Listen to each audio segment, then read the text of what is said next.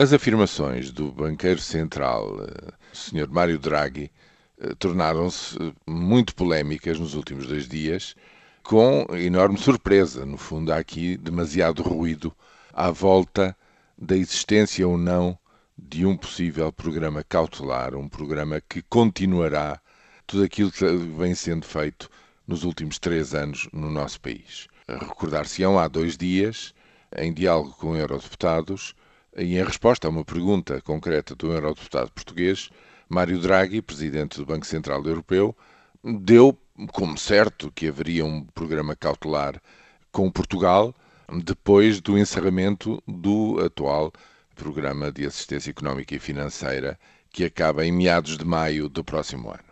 Perante, julgo eu, a polémica que isso levantou no país, no fundo dando já como certo ele uma coisa que ainda ninguém da parte do governo reconhece estar sequer a ser negociado, no dia seguinte desdisse e disse que competia ao governo decidir se havia ou não esse programa cautelar.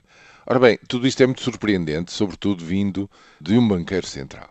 Tradicionalmente, essas figuras eram particularmente discretas e, portanto, qualquer palavra que dissessem era sempre muito supesada justamente por serem, não poderem ser, digamos, eh, afirmações ligeiras.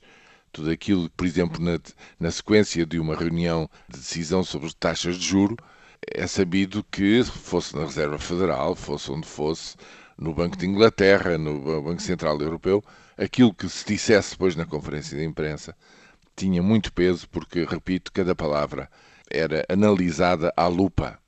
Bom, neste caso parece que eh, há uma desvalorização da palavra, no sentido de que se diz uma coisa de forma, porventura, pouco pensada, para se dizer no dia seguinte.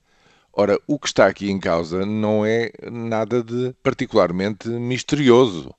O que se passa aqui é o seguinte: é que, chegados a maio de 2014, a meta em termos de ajustamento das contas públicas em Portugal não está atingida efetivamente o déficit continua a ser excessivo e, portanto, os parceiros de Portugal, que serão a partir daí as instituições europeias, hão de querer continuar a ter uma palavra a dizer sobre a necessária, obrigatória, diria eu, do ponto de vista da política europeia neste campo, continuação de redução do déficit em Portugal para em 2015 ficar abaixo dos 3%, em 2016 ficar próximo de 1%. Isso já está, já consta do documento de estratégia orçamental que Vítor Gaspar apresentou em princípios deste ano e, portanto, nada disto é novidade. O que significa que o esforço de contenção e de ajustamento das contas públicas se vai prolongar seguramente, pelo menos, para 2015 e 2016. É evidente que o programa cautelar só pode ter um ano na medida em que tem que conter-se nesta legislatura. O governo não teria de maneira nenhuma legitimidade e mandato para ir para além das eleições que em princípio ocorrerão em setembro, outubro de 2015.